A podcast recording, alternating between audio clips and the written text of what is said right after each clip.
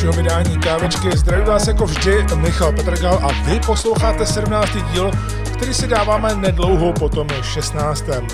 Je to z toho důvodu, že já chci hlavně probrat NXT TakeOver a pár dalších věcí, ale ještě předtím musím zmínit takovou mrzutost, protože už nemám od minulého týdne přístup ke svému facebookovému účtu Kávečka s Michalem. Možná si toho někdo všiml, že jsem tam už nevydal 16. díl, a to prostě kvůli tomu, že už jsem tam neměl přístup. Já jsem o ten přístup přišel uh, jednak k facebookové stránce Kávečka s Michalem, ale také k AOV, takže vlastně jenom k těm wrestlingovým, já normálně vlastním pět uh, stránek a z toho jsou dvě wrestlingové a o ty jsem přišel, což je tedy na nejvýš zvláštní, nevím, jestli je to nějaký bug, uh, spam nebo něco jiného, těžko říct. AOV už teda zpátky mám, protože jeden ze správců tam zůstal neodebrán. Pouze jeden, Eh, takže jsem ten přístup dostal zpátky, ale kávičku jsem spravoval sám, takže teď k ní přístup nemám, což je velká škoda, protože už tam jsou nějací lidi. Já jsem podal žádost na podporu Facebooku, ale Bůh ví, jak dlouho to bude trvat, přece jenom je to velký kolos. Takže bych vás chtěl takhle na úvod poprosit eh, o jakousi pomoc, eh, pomoc se sdílením, zda byste si mohli mezi sebou sdílet ty jednotlivé díly kávičky, Ono úplně nejlepší způsob samozřejmě, jak se dostat k těm kávičkám je tak, že si přihlásíte odběr na Podbínu, Spotify nebo YouTube, kde to vychází. A podle těch čísel je vidět, že vás tady není málo, takže pokud se k tomuhle dílu nějak dostáváte a posloucháte ho, já samozřejmě to vydávám ještě na Eh, svém osobním profilu, jak na Instagramu, tak na Facebooku, ale přece jenom tam není ten wrestlingový záběr až zase takový a hlavně tam nechci pořád spamovat eh, s něčím wrestlingovým, protože přece jenom je to o něčem jiném. Takže eh, pokud tohle teď posloucháte a nechcete přijít o vydání žádného dílu, tak si dejte odběr a myslím si, že to bude fajn. Uvidíme, jak to bude fungovat do, do budoucnosti, jestli budu Eh, zakládat nějakou novou stránku nebo udělám na Instagramu, vlastně kávečka s Michalem není. Eh, klidně k tomu můžete něco napsat, abychom se k tomu nějak dobrali třeba na YouTube nebo eh, mě osobně na facebookové stránky, tedy mě na facebookovém profilu Michal Petrga. Klidně mi odpověste na to, co byste třeba navrhovali. Ale teď už pojďme na hlavní důvod, proč jsem se chtěl přihlásit s kávečkou takhle brzo. Ono je to i kvůli tomu, Eh, že s novým studiem je teda radost vyrábět podcast, to vám musím říct. Já jsem se na to tak hrozně těšil a když jsem to všechno dal dohromady, tak jsem zjistil, jak velký potenciál to doopravdy má, to jsem teprve na začátku. Takže chci říct, že se zvukem jsem už maximálně spokojený, samozřejmě eh, tady bude nějaké dolaďování, tím vás nebudu zatěžovat, ale především ta produkce podcastu je teď naprostá nádhra. To je, to je sen. Prostě jenom zapnu studio, nahraju podcast a vydám to. Úžasné. Žádná postprodukce, eh, žádné eh, nějaké vytříbení toho zvuku nebo celkové hlasitosti a tak dále. Prostě je to všechno nádherně vyladěné a jsem za to strašně rád, protože někdy to člověka úplně odradí, myslím, ty věci kolem toho, ne to mluvení, ne eh, to, co máme rádi, tedy kávičku mluvené slova a podobně. Tak, pojďme tedy na to, začnu rovnou takeoverem. Ono toho bude víc, nejenom takeover, protože chci si dát ještě po něm něco málo, čímž zakončíme kávičku, ale začneme i tím, že si řekneme něco k takeoveru, který proběhl v neděli 4. října a my si k němu dáme takový report, eh, recenzi dohromady.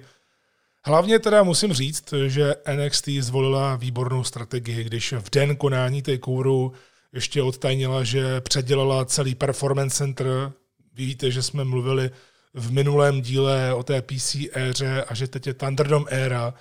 A NXT udělala, nebo můžeme říct, že WWE udělala uh, z Performance Center Capital Wrestling Center. Takže takový menší Thunderdome s nádechem NXT, uh, s nádechem ulice, je to syrovější, je to prostě víc metal, s milionem světla. Ta světla jsou úplně neuvěřitelná. To, kdybych si představil, že uděláme eh, v KD Krakov, tak ten KD Krakov asi schoří. Nebo co. A Oni ještě dopředu slibovali, že kromě virtuální zdi diváků, eh, ta hodně pomáhá, myslím, celkově ta zeď, že na ní můžete dávat právě nejrůznější videa, nejenom diváky, tak to strašně pomáhá. Tak kromě té virtuální zdě diváků ještě slibovali, že budou na místě v restaře z Performance Center a NXT, samozřejmě omezeně, protože ty tam zase řádí ten covid to o něco víc, ale také, a to byla novinka, že tam mají být reální fanoušci.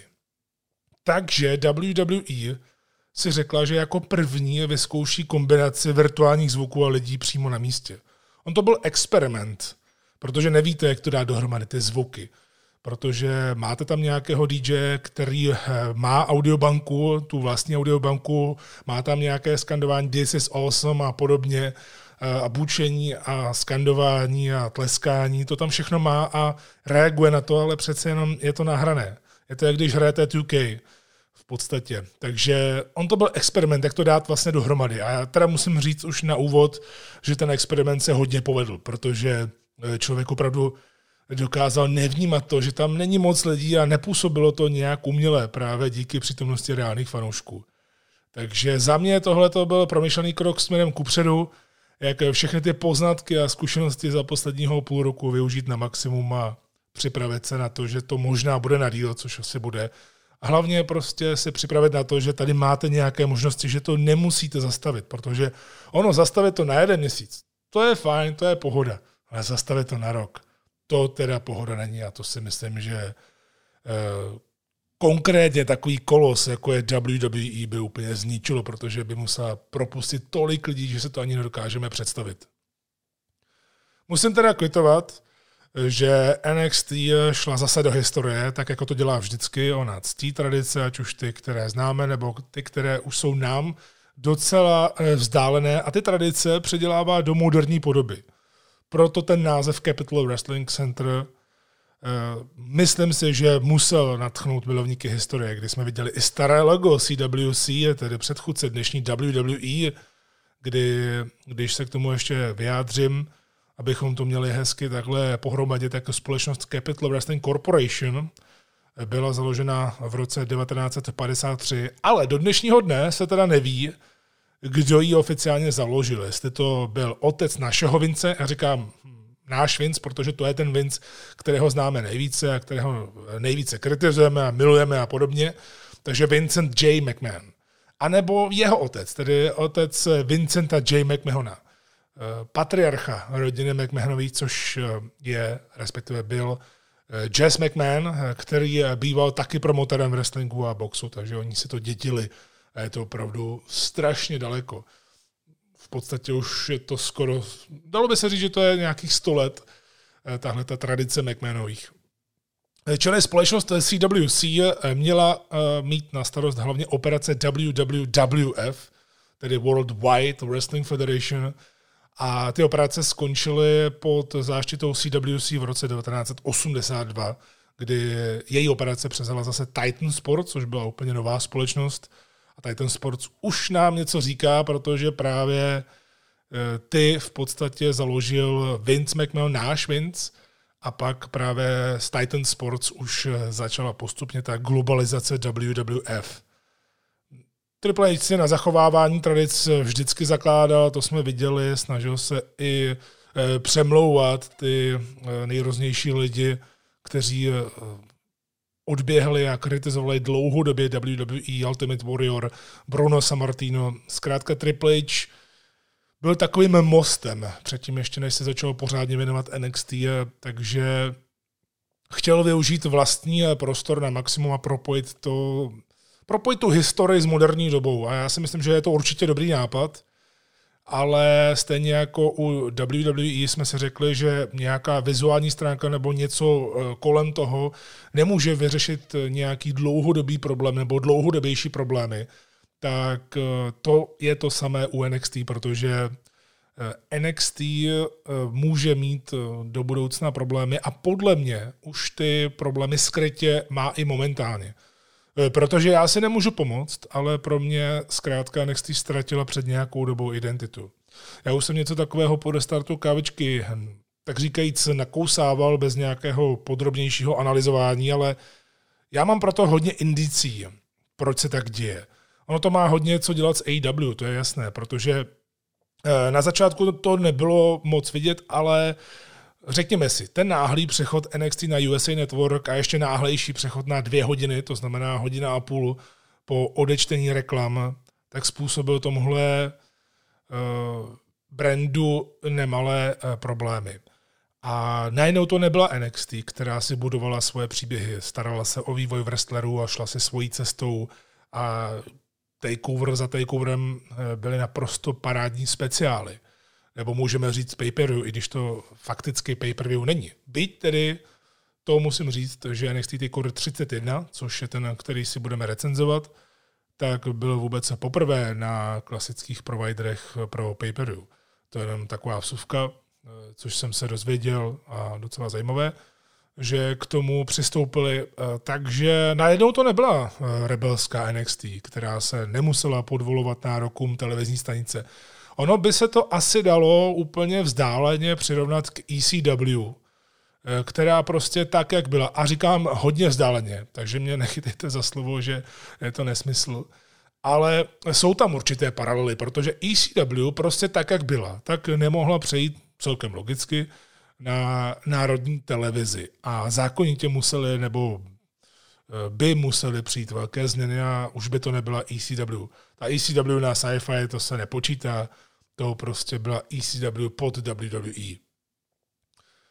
A to je právě důvod, proč mě trošku mrzí ta určitá eh, povrchnost Triple H. Já jsem o Triple Hovi při jeho 25. výročí kariéry mluvil, věnoval jsem mu celý díl kávičky a hovořil jsem právě o jeho Eh, velkém přínosu, ale také o věcech, o kterých se zase tak často moc nemluví a které je důležité zmiňovat občas, že to prostě není jenom nahoru ta pozitivita, ale prostě Triple H takhle občas je, on toho občas docela dost nakecá, eh, takže si moc dobře vzpomínám, když na tiskovkách na dotazy novinářů vždy zdůrazňoval, že s AW nesoupeří, že tohle je maraton, není to sprint, že si jdou svojí cestou, jenomže eh, pro mě a myslím si, že i pro dost lidí tam častokrát bylo vidět to, čemu se říká takzvaný kontrabooking, eh, tomu můžeme říct.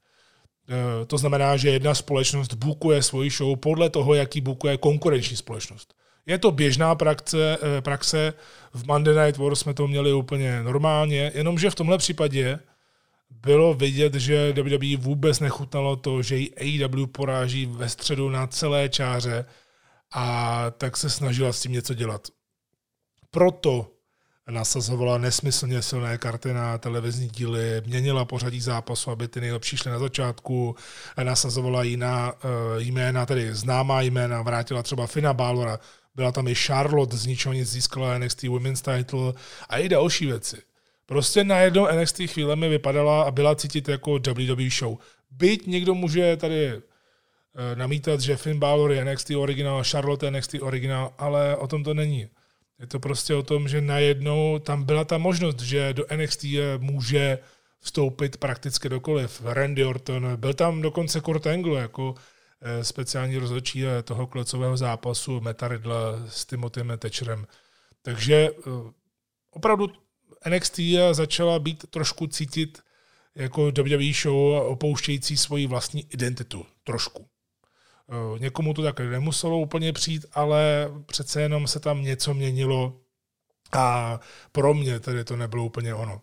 A právě přebukovávání až moc přehánění u bookingu v televizních dílech je častá chyba jakékoliv společnosti, která chce za každou cenu urvat sledovanost v rámci jednoho týdne, ale zapomene na to, že brzy už bude velký speciál, který má mít za úkol vydělat peníze, stanovit nějaký vrchol pro ty příběhy, být co nejvíce vidět. Ono tedy potom těžko, když si vystřílíte svoje zbraně dřív a reagujete z týden na týden. Však nemusíme koukat daleko, tohle to byl vždycky problém a do jisté míry pořád ještě je to problém Raw a SmackDownu, když se WWE úplně vykašlala na pay-per-view, Showplay na network a postupem času, kromě tedy těch Grand Slamových pay-per-view, nebyly placené akce důležitým vrcholem. No a tím se dostáváme k Takeover 31. Musím teda říct, že jsem hrozně rád, že NXT eh, přichází s tím číslováním, už eh, začala s těma třema x předtím, protože ono pořád tomu dáváte nějaké názvy, core názvy eh, měst, kde se Takeover nachází, což teď je pořád v tom stejném městě, tak se to pak vystřílíte. A já číslování obecně mám hrozně rád, eh, přiznám, že dokonce byla i varianta, že AOE po eh, Golden City Showdown, což byla naše druhá akce, pak jsme měli tedy uh, oslavu desátého výročí od založení toho webu, spravodajského webu AOV a potom už to v podstatě mělo být hlavně číslování, ale nakonec jsme toho ustoupili. Takže já číslování obecně mám rád, protože častokrát to vyřeší eh, problémy a vidíte, že třeba UFC s tím vůbec žádný eh, problém nemá. Teďka je někde na čísle 253, teď bude mít 254 a nikdo to moc neřeší. Takže je to jenom takový detail a mně se to líbí a podle mě už s tím takhle budou pokračovat dál s tím, že kdykoliv můžu říct, hele, takeover 35, dvojtečka, něco se tam bude dít, buď název eh, hlavního taháku, nebo právě něco jako In Your House, Halloween Havoc a podobně. Takže ten takeover 31 byl oznámen jenom tak, jako že bude, že z čisté jasné se tady objevil a NXT měla za úkol budovat zápasy a příběhy k tomu. Ono to nebylo jednoduché. Samozřejmě, že tím karta docela utrpěla a zase se bavíme o tom, že to tak na první pohled nevypadá. Jenomže když se na ní takhle zběžně podívám, tak mě teda osobně zajímal jenom hlavní tahák Finn Balor versus Kyle O'Reilly o NXT Championship, protože tihle dva eh, podle mě neměli spolu singles match na tak velké scéně a byla to šance udělat fantastický zápas, což se povedlo, k tomu se ještě dostanu. A samozřejmě pro mě, je to, pro mě to bylo ještě z těch osobních sobeckých důvodů eh, zápas, na který jsem se nejvíc těšil právě kvůli Kylovi, jelikož eh, se eh, tak nějak známe. Takže pokud se člověk dívá na té cover, tak bohužel vidí ten stejný vzorec, kdy ono je hrozně těžké se do těch zápasů dostat jako divák, jako fanoušek, protože pojďme se na to podívat jenom tak zběžně. Hned opener. Damien Priest, Johnny Gargano, uh, Johnny má být heel, Priest face, místo toho je to taková šedá zóna, pak Kushida Velveteen Dream. Kushida, dlouholetý face ještě v New Japan, který v posledních týdnech ukazuje agresivnější stránku. A člověk by řekl, že možná už je víc heel, když to není úplně tak patrné. A proti němu Dream, který je dlouhodobě oblíbený, dlouho byl heel, po návratu na obrazovky face, i když se chová, jak se chová, takže další šedá zóna, člověk neví, komu má fandit. Samozřejmě, že si vždycky najdete toho svého, ale není to tam tak určitě, určitě dáno a přece jenom některé principy, které byly založeny ve wrestlingu, by se měly dodržovat alespoň v té větší míře. Tím neříkám, že každý zápas by měl být vyloženě jasný face versus jasný heel, ale přece jenom to dává smysl, protože pak má fanoušek jasno, eh, že má něco vyhraněného. Jasně můžete fandit healovi, protože ho máte strašně rádi, ale budete mu fandit, protože zase nemáte rádi toho face.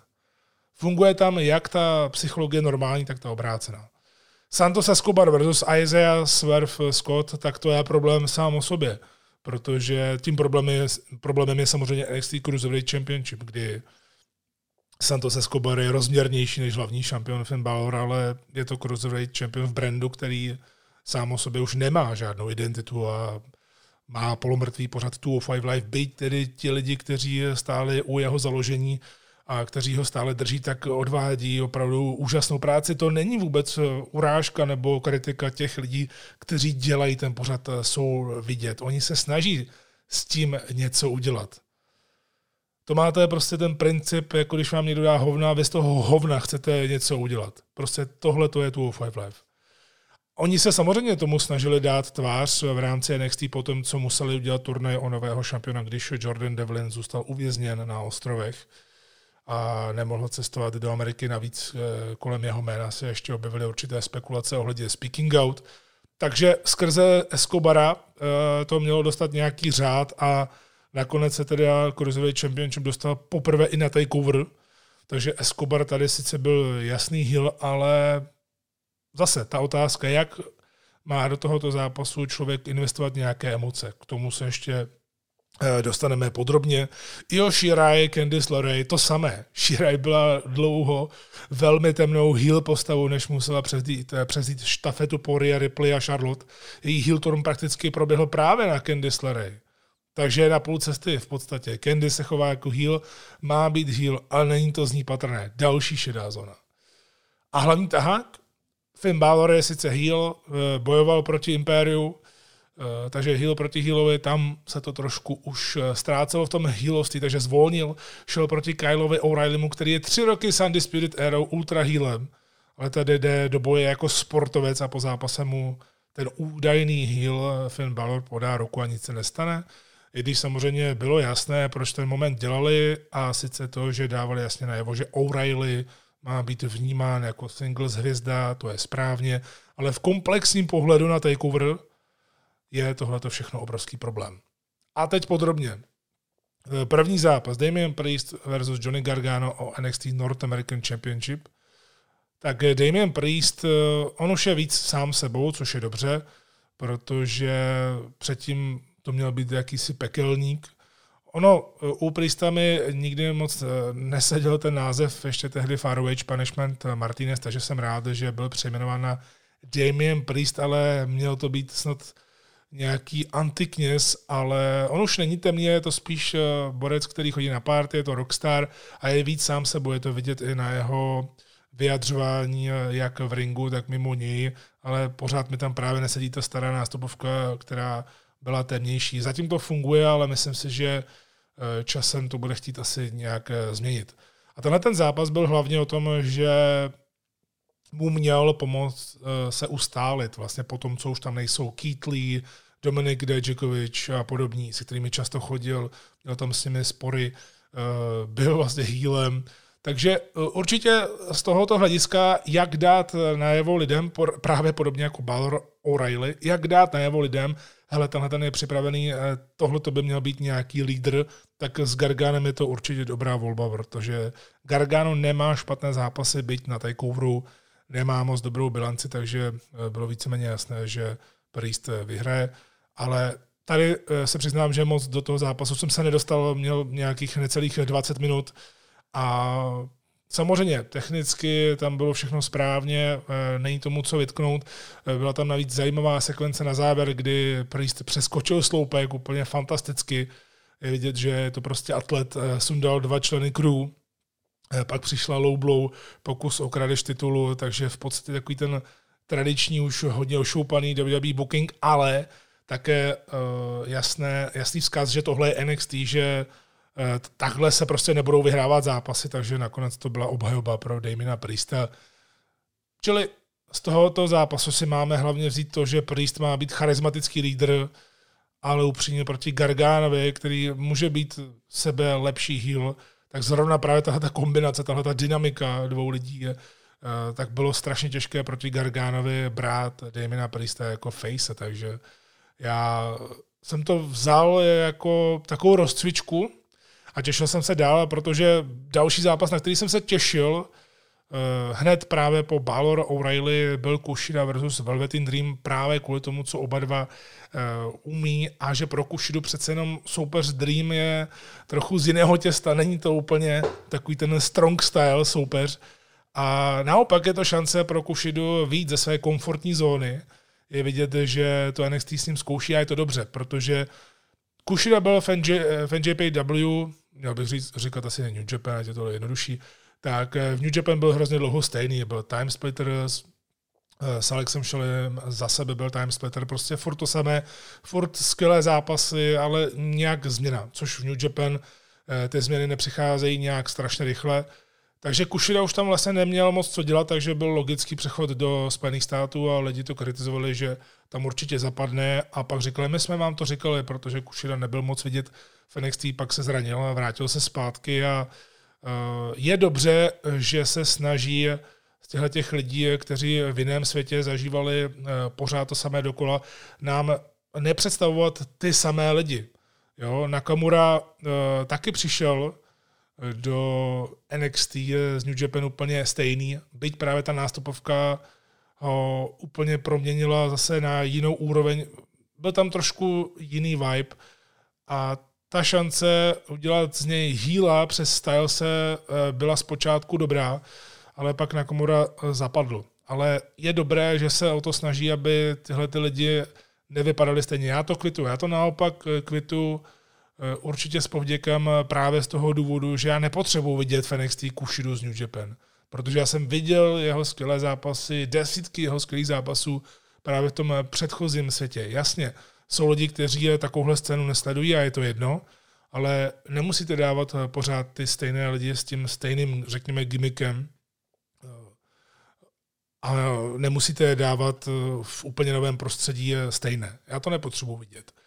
A to se mi líbilo, že konečně změnil Kushida oblečení, že už to nebyl, nebyla ta červená bunda Time Splitters, změnil prostě něco na sobě.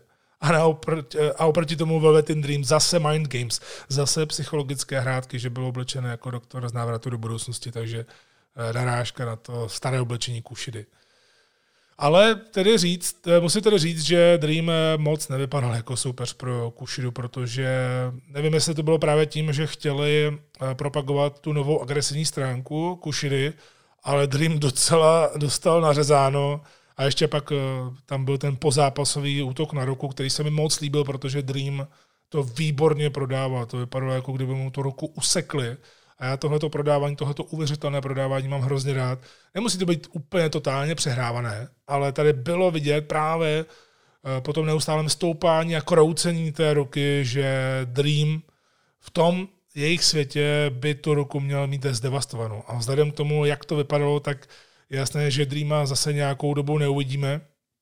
A je tedy dost dobře možné, že má útrum kvůli speaking out, a nebo půjde do hlavního rostru po draftu. Těžko říct, co bude s Dreamem, jestli Dreama ještě vůbec uvidíme ve světě WWE, nebo se na něj vykašlali. Tady ho skvěle použili právě proto, aby propagovali Kushidu, což já s tím problém nemám, ale problém právě tohohle zápasu na takeoveru, na speciálu bylo to, že to nebylo o zápase.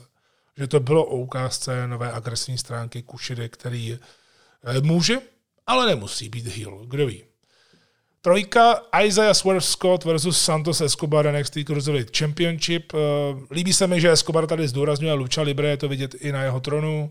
Je to celkově vidět na tom přístupu, ta cesta z toho, že byl předtím a vlastně do toho turné o Cruiserweight Championship ještě vstoupil pod tím svým starým jménem El del Fantasma, pak se odmaskoval, za což jsem rád, protože to je zase právě dost podobné Eh, jako jsem eh, narážel u Kushidy a nepotřebuji vidět fantasmu tady v NXT, eh, že dělá, že dělá to samé, co dělal v Mexiku nebo všude jinde. To neznamená, že všichni lučadoři se tady musí odmaskovat, ale třeba u Andradeho se mi to líbilo, nemám s tím vůbec žádný problém. Del Rio to samé, Del Rio si udělal mnohem větší kariéru, i když je to kreten, tak, a já ho nesnáším, tak Del Rio si udělal fantastickou kariéru právě po tom, co se odmaskoval.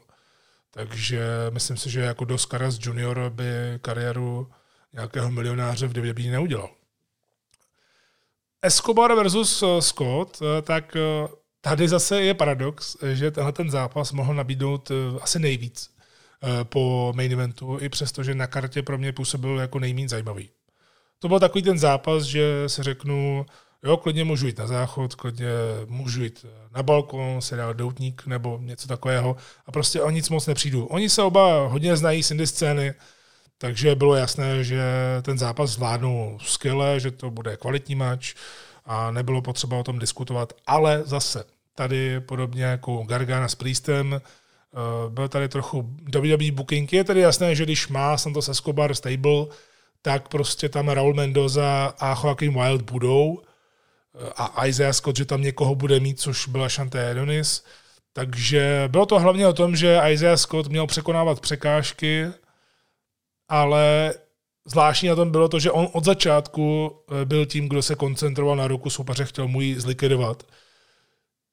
Což tedy je zase věc, kterou dělá Heal právě v této dynamice. Takže na mě to opět vrhlo trochu tu krizi identity, celkově NXT a podobně. A tady, že ten takeover kart smíchali hodně narychlo, tak aby něco měli a dali to ještě na neděli. E, takže zápas v pohodě, ale zase právě jsme už u třetího utkání a se mnou to prostě nehnulo.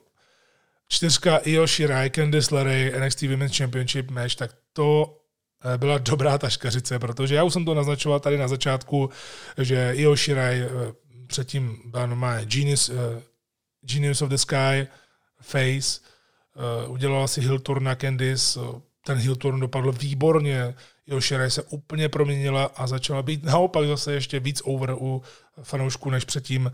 Teď je zase Candice Heel a chce takzvaný Garganovej, měla naznačit, co to vlastně je, když její manžel neuspěl proti Priestovi. Takže Shira je někde uprostřed, v ringu je tady absolutní mistrně, myslím si, že momentálně je to nejlepší wrestlerka, kterou minimálně NXT má. A ta prostě nedokáže udělat špatný zápas a dokáže hlavně zápasit úplně s každým. Ale zase jsme se dostali trochu, právě to Garganové mělo asi naznačovat, hele, bude tam nějaký WWE booking. Jo, já tady nechci znít jako, že každý je zápas tady skritizuju, to vůbec ne, já vždycky na něm hledám něco pozitivního, ale v rámci těch samotných uh, duelů uh, to byl problém, protože přišel Gargano jako totálně přehrávající rozočí, bylo to moc, ale zase je pravda, a já Gargana znám z jeho tehdejší heel ery ještě před WWE, tak on hodně přehrává, když je heel. A navíc to má být součástí eh, té otravné Gargano way, těch manželů Garganových, takže Eh, si myslím, že to zase takový problém není, ale moc dobře se na to teda nedívalo a prostě stejně jako Priest versus Gargano tady byla snaha o podvádění a zase to nevyšlo. Což samozřejmě eh, pomůže tomu příběhu, co musí udělat Garganovi. Oni už eh, říkali o tom, že tohle je teprve začátek. Ale ten zápas byl prostě spláchnutý do, do záchodu, protože víc zase znamenalo to, co se dělo po zápase, protože vrátila se Tony Storm, která přes obrazovku, a tady právě byla výhoda té virtuální zdi, že to, mo, že to mohla rovnou říkat strašně blízko e, přímo i Shirai do obliče, že je Tony Time, že ona se vrací do NXT, takže Tony Storm je nový přídavek do NXT, do té hlavní NXT. A ještě k tomu pak tedy e, jsme dostali tu informaci, cože byly ty tajemné klipy, které naznačovaly, že se něco stane na Tajkoru 4.10., tak to byla Ember Moon, což je velmi dobře, protože Ember Moon se nechytila v hlavním rastru. Má tady dlouhodobé problémy se zraňováním, tak uvidíme, zda jí to nepostihne teď po návratu do NXT, já doufám, že ne. Ale je to dobře, je to správná volba, že tyhle dvě jsou povolány eh, do zbraní, protože odešly Mia Jim a Mercedes Martinez, které jsou součástí Retribution v Raw momentálně. A to jsou dvě velmi silné členky ženské divize NXT. Mercedes Martinez ještě před odchodem eh, byla součástí vysokoprofilových zápasů. Eh, Mia jim eh, vždycky na ní byl spolech, bojovala i se Charlotte, takže to rozhodně nebyly jenom dvě postavy, které tam prostě byly do počtu. Takže ty jsou nahrazeny Tony Storm a Ember Moon, Čili ta ženská divize v NXT eh, si myslím, že může být poměrně dost eh, silná po takeoveru, takže v tomto ohledu eh, je na co se asi těšit. Ale já jsem se nejvíc těšil, jak už jsem říkal, na NXT Championship, na main event Takeover 31 Finn Balor versus Kyle O'Reilly, protože já jsem od toho čekával právě trochu jiný zápas, že to bude trošku takový ten anglický styl, hodně mat-based, takže hodně na zemi páky, grappling a podobně a to jsem přesně dostal. Oba dva to umí, O'Reilly samozřejmě je Mr. Grappler ve wrestlingu, takže eh, ten všechny ty přechodové fáze zvládal brilantně a působilo to strašně uvěřitelně od obou, oba do toho dali maximum. Ale přišlo mi, že od té třetí, čtvrté minuty, kdy O'Reilly schytal brutální dropkick do hlavy, a ještě to režie ukázala z opakovaného záběru, aby to bylo vidět krásně ve slow motion, tak mi přišlo, že dostal třes mozku, ale dojel to. Nevypadalo, že by byl nějak úplně totálně mimo. Možná tam lehce chvílemi jel na autopilota, těžko říct. Ale celkově ten zápas byl na schvál hard hitting, byl hodně tvrdý, byl trošku shoot style, dávali si docela do držky, byly tam vidět i zranění, což samozřejmě jako promotor asi vidět nechcete, že se vám vlastně dva členové hlavního táku evidentně zranění, byť to nemusí být nějaké vážné zranění, ale nechcete to vidět. Teď si to můžete dovolit, protože necestujete, nemáte uh, takové vytížení, ale přece jenom eh, z toho zranění uh, může přijít absence i na několik měsíců a máte problém. Takže tohle možná bylo asi to největší mínus toho zápasu, ale já s tím problém nemám, protože když se oba dva dohodnou na tomhle stylu, tak prostě potřeba počítat s tím, že tam někdy zranění může přijít protože je to simulace fightu. Není to balet, jak se říká, ale je to simulace fightu, takže k tomu může dojít.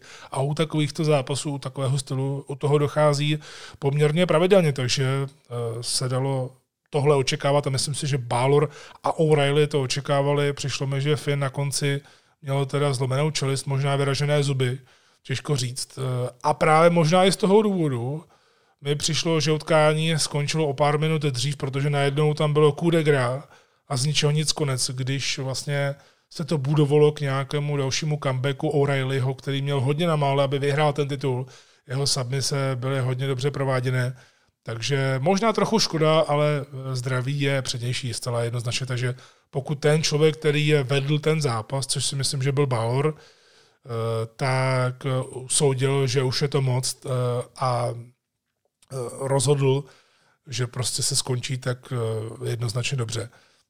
Tenhle ten zápas byl hlavně o tom udělat z O'Reillyho singles hvězdu, že sem patří. To se povedlo, ostatně právě i to gesto Balora po utkání Eh, byla jasná ukázka toho, hele, je tam, je na vyšším levelu, takže ho takhle berte. Já s tím nemám problém, ale právě eh, v tom scénáři celého takeoveru je to problém, protože Balor, který eh, přišel do NXT, aby byl heel, aby se revitalizoval, tak nabízí ruku ještě do nedávna healovi O'Reillymu po zápase. Normálně s tím problém nemám, ale v rámci toho kontextu celého takeoveru je to prostě divné. Eh, myslím si, že by se s tím něco mělo dělat a možná právě po takeoveru eh, nastanou nějaké velké změny, těžko říct. Eh, každopádně zase, ten zápas nebyl důležitý, protože se dělo něco po něm a trochu to naznačovalo to, co je tak nějak malinko naznačováno, kdy Adam Cole zdravil Fina Balora, kdy Adam Cole se nejvíc Eh, bavil a celkově eh, to nejvíc přál O'Reillymu, aby vyhrál ten titul pro Undisputed Era, takže by se mohla éra rozdělit na dvě části v podstatě, že by byly Cole s O'Reillym proti Fishovi se Strongem a myslím si, že ta věc, eh, co se dělá, která se dělá po zápase, mě v tom utrdila, protože přišel Rich Holland, kterému jsem zatím tedy nepřišel vůbec na chuť, prostě mě nějak moc nezajímá, ale uvidíme, nechám tomu čas, třeba mě přesvědčí každém případě on přinesl jenom Adama Koula, kterého zlikvidoval. A Bobby Fish s Roderickem Strongem přiběhli na pomoc později. To bylo takové zvláštní a myslím si, že to vytvoří hodně otázek, cože se vlastně dělo, protože normálně Fish, Strong a Cole by asi v zákulisí měli být spolu. To prostě uh, si myslím, že budou muset nějak eh, vyřešit a mám pocit, že k tomu asi nakonec dojde. Čili to byl takeover celkově za mě, eh, kdy já takeovery strašně moc chválím, eh, že prostě nemají eh, vlastně slabou stránku, tak tady musím říct, že to byl jeden z nejslabších takeoverů vůbec, ne vůbec ten nejslabší. A to přitom měl jeden z nej, nejočekávanějších zápasů na pozici hlavního taháku.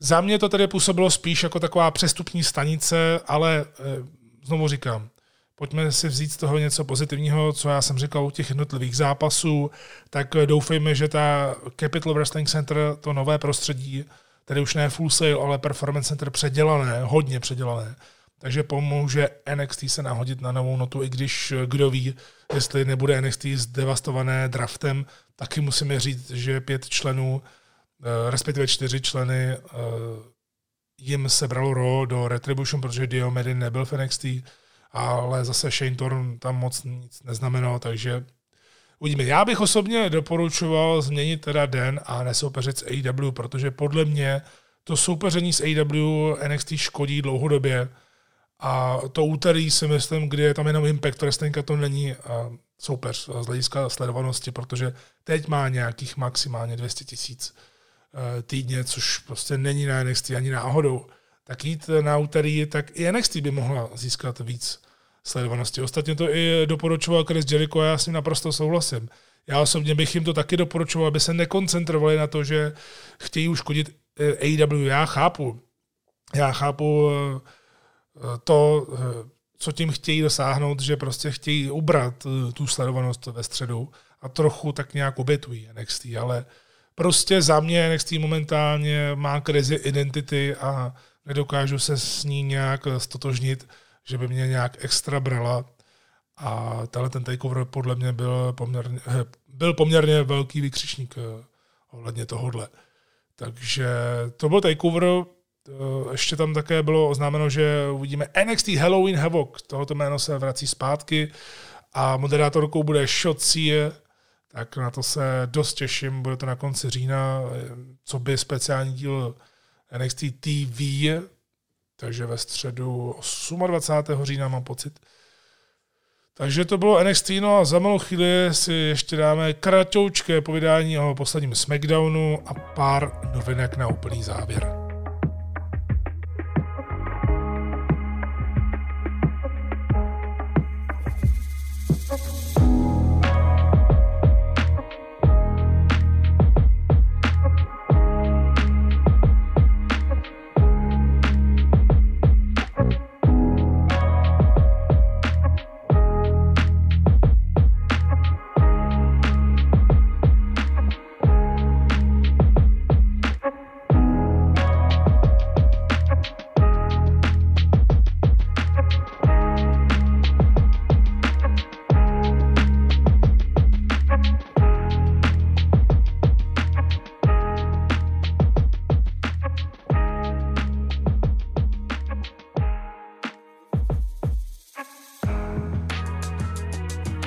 SmackDown po Clash of Champions eh, byl podle mě dost očekávaný eh, právě i kvůli Romanu Reignsovi, který udělal to, co udělal s Jayem Usem, eh, takže jsme se těšili na tu oslavu toho, že má být jmenován jako kmenový náčelník, který je Tribal Chief.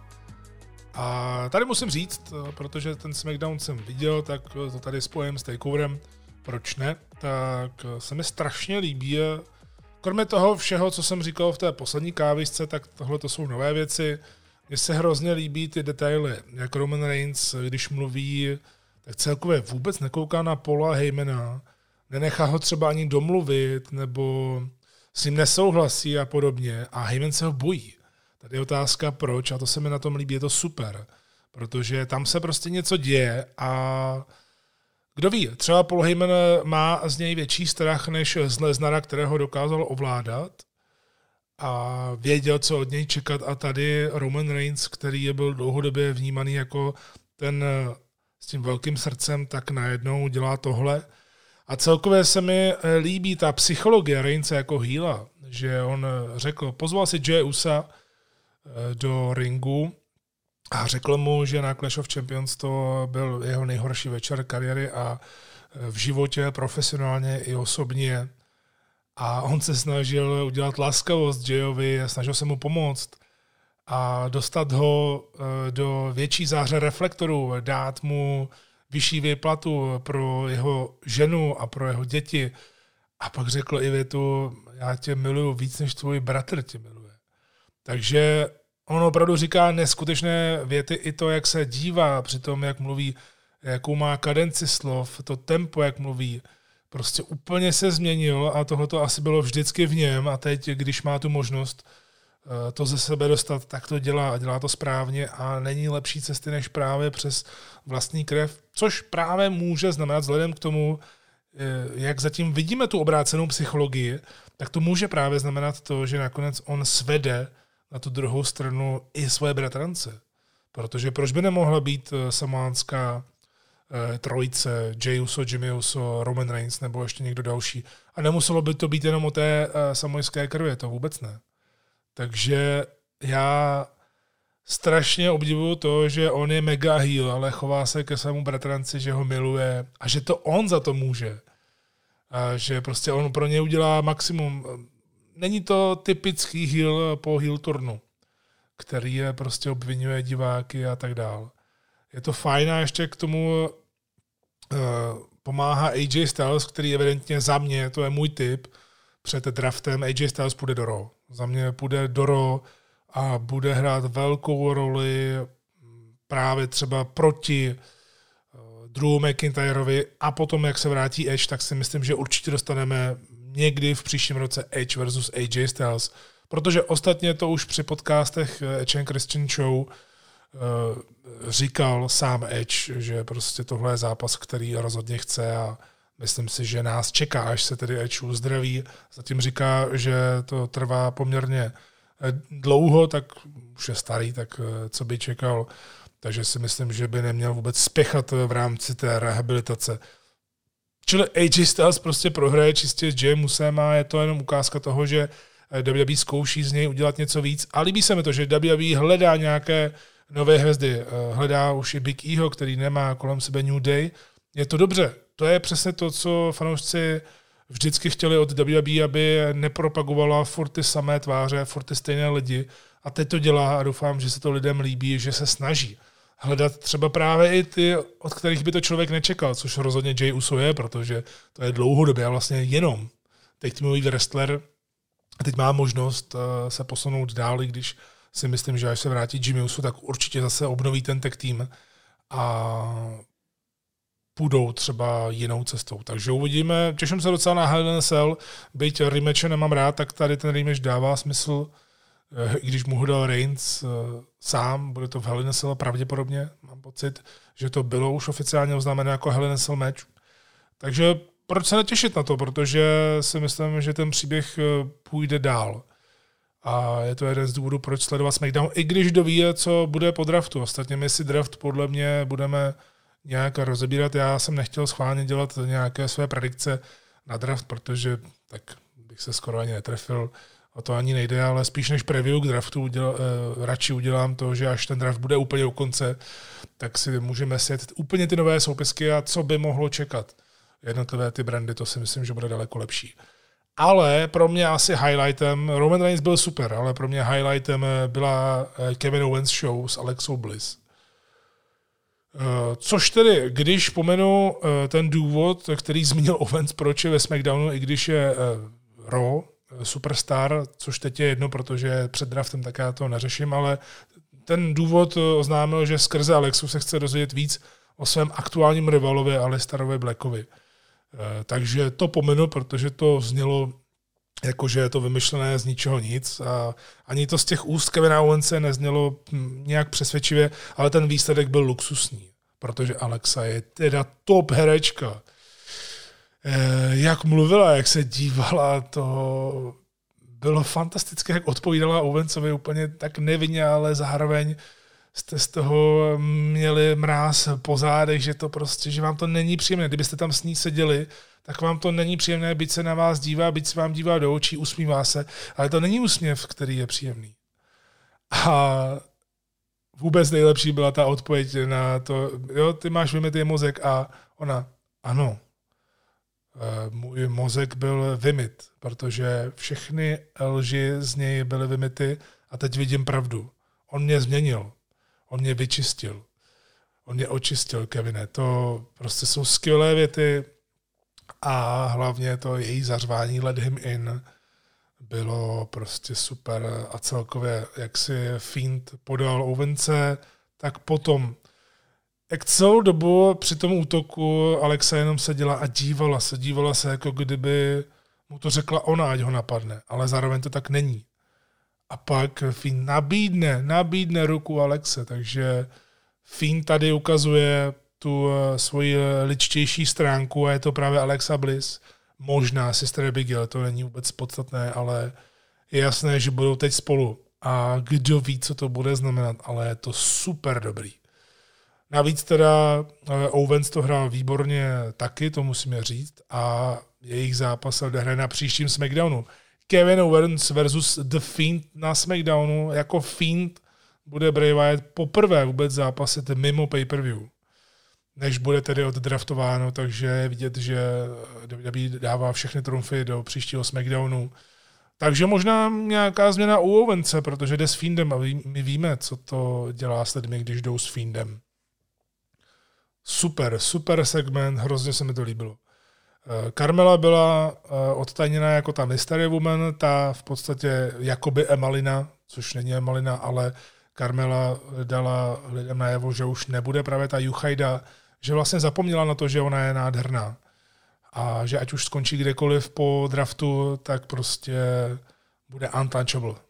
Takže na tohle se docela těším, protože Carmela si myslím, že tenhle ten gimmick může zvládnout protože kdyby se to dalo Laně, která to měla asi taky dělat, tak přece jenom Lana zase to nedokáže podpořit v ringu, čímž neříkám, že Carmela je nějaká super wrestlerka, ale prostě jednoduše to nechám plynout a jsem zvědavý na to, protože proč ne, zase to bude úplně jiná postava teď eh, při těch všech wrestlerkách a snažení se o Women's Evolution, teď tady máme nějakou modelku. Já jsem za to rád, protože bude tam trošku variabilita.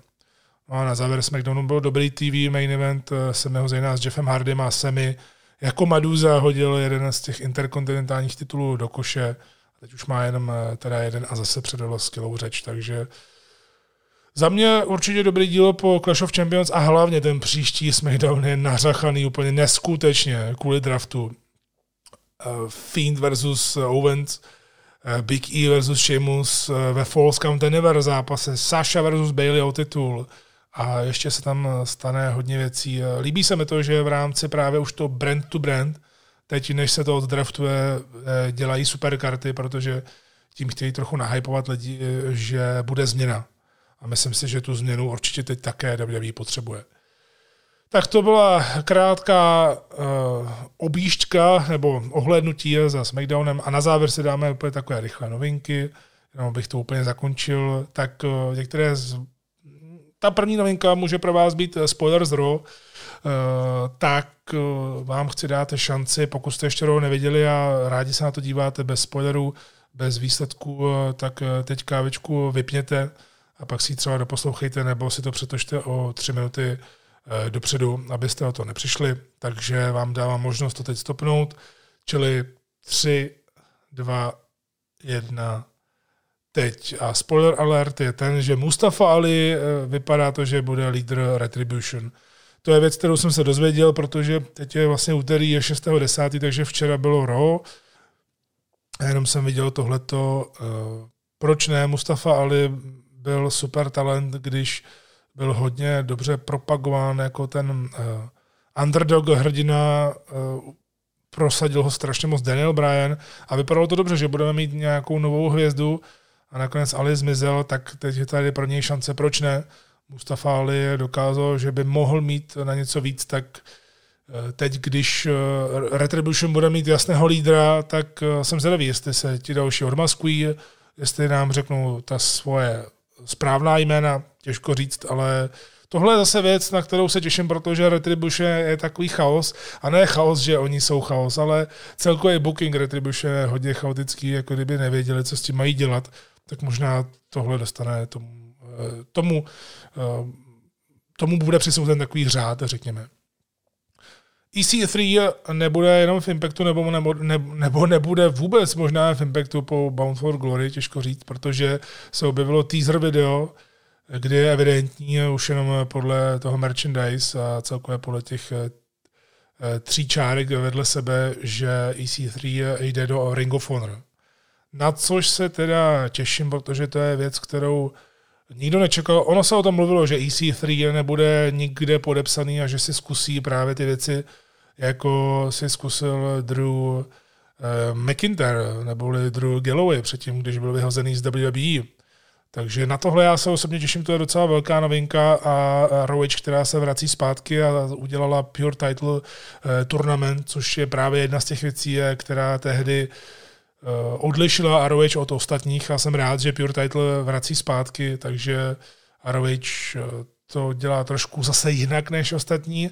Takže to bude další společnost, na kterou budeme uh, koukat, nebo uh, na kterou se dá koukat, což je fajn. Uvidíme, uh, jak se s tím ROH poradí, ale EC3 by tomu mohl dodat ještě takovou, takovou tu tvář.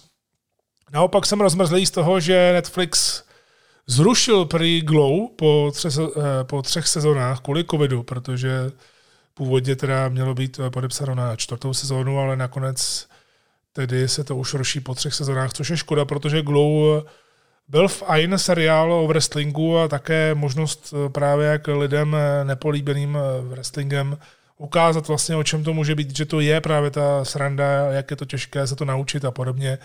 Samozřejmě to nemůže mít takový dosah, protože Glow se prostě nevysílá u nás v televizi, ale je to na Netflixu, byť v Česku už ten Netflix má hodně lidí, tak je to škoda. Ale my zakončíme kávečku pozitivní zprávu, protože to vypadá na 90%, dámy a pánové, že NWA Power je zpátky.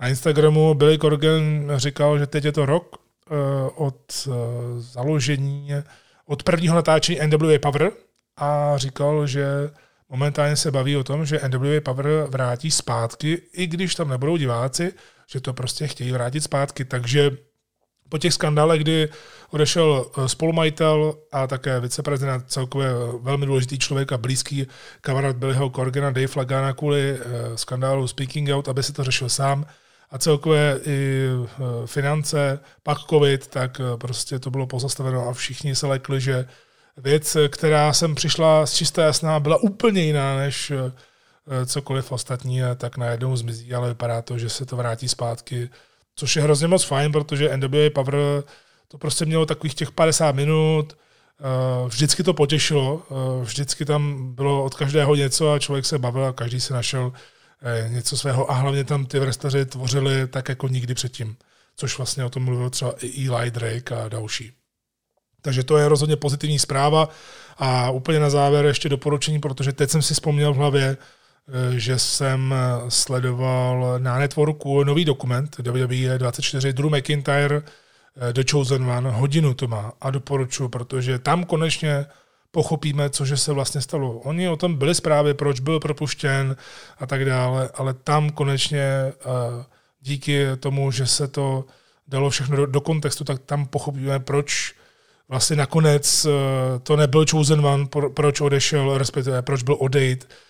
A ta jeho cesta indie scénu, ta je opravdu neuvěřitelná, to doporučuji si pustit, protože tam je to právě v kontextu dané, takže jeho jméno Drew Galloway hodně pomohlo uh, na ostrovech zažít takový indie wrestling boom a to souhlasí, protože indie wrestling uh, zažil před nějakými čtyřmi lety ten obrovský boom a Galloway táhl na ostrovech strašně moc eh, lidí a hlavně makal jako blázen, takže je to velmi zajímavý příběh o tom, co vlastně způsobilo to, že najednou mu všechno bylo jedno, a co zase způsobilo to, že se nahypnul a byl z něho největší dříč mimo WWE a vlastně eh, nej, nej, nejvyžádanější jméno, takhle to řekněme, nejvyžádanější jméno mimo WWE.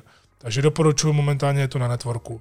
A tím eh, se s vámi rozloučím. Znovu ještě prosím, dávejte si odběr káviček na podbínu Spotify, YouTube, iTunes, to je jedno a když budete moci, tak o tom řekněte lidem. Já to samozřejmě budu sdílet na svých sociálních sítích, ale nechci tam zase sdílet úplně všechny díly, obzvlášť když takhle budu dělat jsem eh, tam i nějaké díly velmi rychle za sebou, což teď právě se mi hodilo, protože jednak jsem měl čas a byl jsem schopen eh, odsledovat takeover v nějakém horizontu a měl jsem hlavně hned, jak jsem to sledoval, jak jsem měl hned nápad, na kávičku, eh, jak by zněla vlastně už od začátku až do konce, takže jsem si řekl, jo, to je fajn, já s tím nebudu čekat a rovnou to vydám, když budu moc. Takže tohle je ode mě pro vás kávička číslo 17, která právě teď končí. Mějte se moc fajn, určitě budeme probírat, až skončí draft v WWE a budeme také rozebírat další novinky. Podíváme se na AEW, blíží se Pound for Glory od Impact Wrestlingu a také se blíží závěr G1 Climaxu, takže si myslím, že rozhodně si máme co říct. Ale vy si užijte zbytek eh, týdne, děkuji vám za podporu, kterou eh, dáváte tím, tím poslechem kávičky a já se zase budu těšit příště naslyšenou. A jako vždy, káva s vámi.